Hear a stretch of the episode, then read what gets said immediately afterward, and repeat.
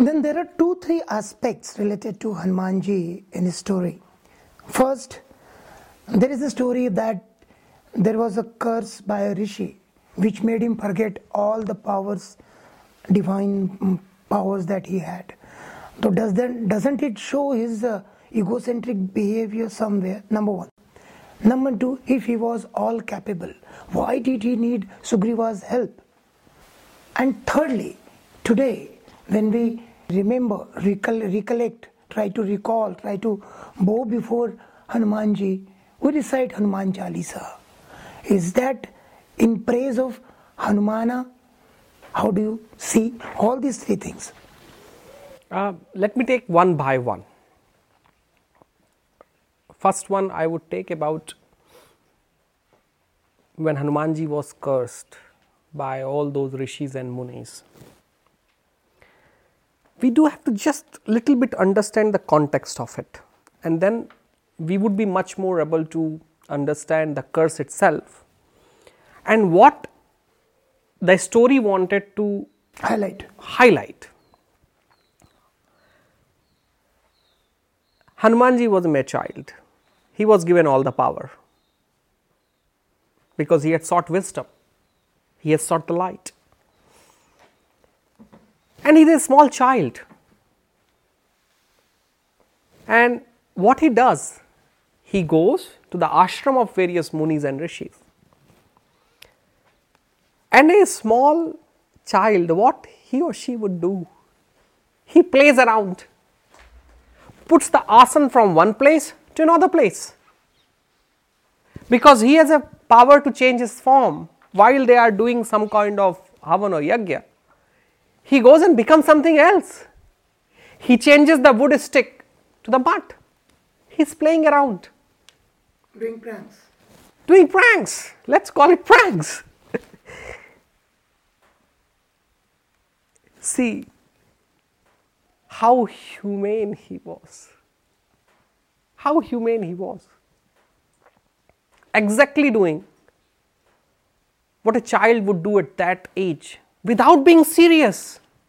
Right now, if you give even a 10 or 12 years old child that sort of power, it goes out of the head. See, nothing has gone out of the head of Hanumanji. He is still praying. Those small pranks, as you called it rishis were incapable of absorbing Hanumanji. I'm, I, I, want to, I, I want to make this country understand that a story is not about having an ego of Hanumanji. Because they didn't want to get disturbed. They were still retaining. They were still in the phase of tapa or jnana, where they were still getting disturbed. They were getting disturbed because they were holding on tapa yagna. They were still in the light of becoming Rishi or Maharshi, Sant or Mahatma, Acharya. They were Acharyas. Hence, they found nothing else. They said, Oh, we have to do something of him. And they gave a shrapa to Hanumanji that he would forget all his power unless somebody reminds him. For me, it's not about Hanumanji's ego. For me, it's about people like me who still behave the same. Just go around in the temple. And generally, when I go, a child who's playing around with the flower, who's playing around the flower of Hanumanji or Sitaji or Chandan or something, Pandit comes forward and screams like a hell, like a Rakshasa has entered. Actually, we have forgotten that touch and Hanumanji relates exactly the stage that we are in. I find it extremely harmful when we don't interact with that chanchalta, we don't interact the swabhava of that particular age. If we had got that capacity to interact with that particular age, I am telling you, there would have not been only one Hanumana, there have been millions of Hanumanas in this country. And still, if we are unable to make or generate or create or having a symbol of Hanumanajis in this country. The problem is not that divinity doesn't exist. The problem is uh, us because we do not interact with the people of that particular age with their own medium. Are we playful? Are we having the sense to interact with the kids like they are, the way they are? Instead, we want to make them serious as we are. We want them to have the same meaning that we have. We do not want to have the meaning like Hanumanji had in that childhood. So it was not ego of Hanumanji. I'm so sorry, I feel it was ego of people like me, the Acharyas, the Santas, the Mahatmas, the Rishis, who defied, who, who didn't see that the person to whom even devas have flowered, all these brilliance, who are we to give a curse so he or she can forget about that? Hanumanji can forget about it. It's not the ego of Hanumanji, it's the ego of us that we can curse somebody. And I wish that dip- disappears from this earth. The day this disappears from this earth, probably we would have something new emerging. And that will be an emergence of Guru. That would be an emergence of Guru. Because there can be Mahatmas, there can be Santas, there can be Acharyas. But unless we all transform ourselves in Gurus, the cursing will be constantly happening. And then, if he was capable, why did he need Sugriva's help? Interesting that he didn't need anybody's help because he was all capable. He had, but he was so humble that see what happens that when a time is bad, if you want to test somebody, a group of people, friends, relatives, anybody, it's on the bad times.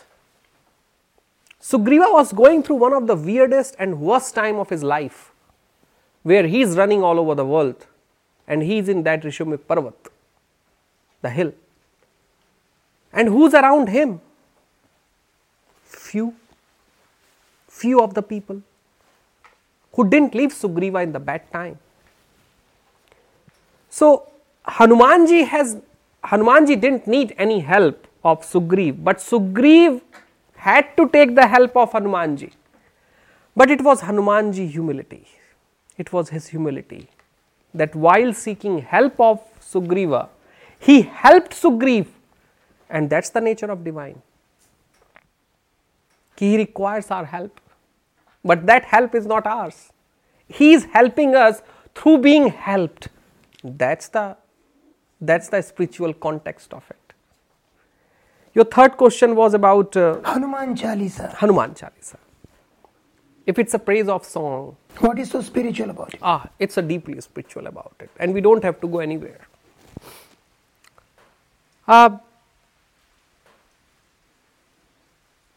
Shri Guru Charan Saroj Raj.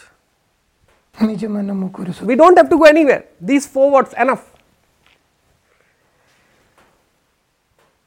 It's not only a song of praise.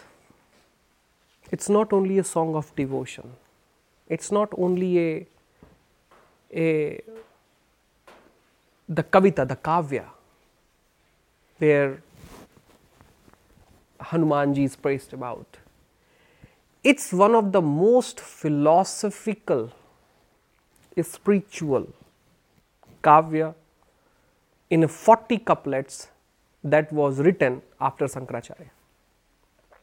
After Sankaracharya ji, if anything that completes in a poem the whole sense of spirituality, it was Hanuman Chalisa.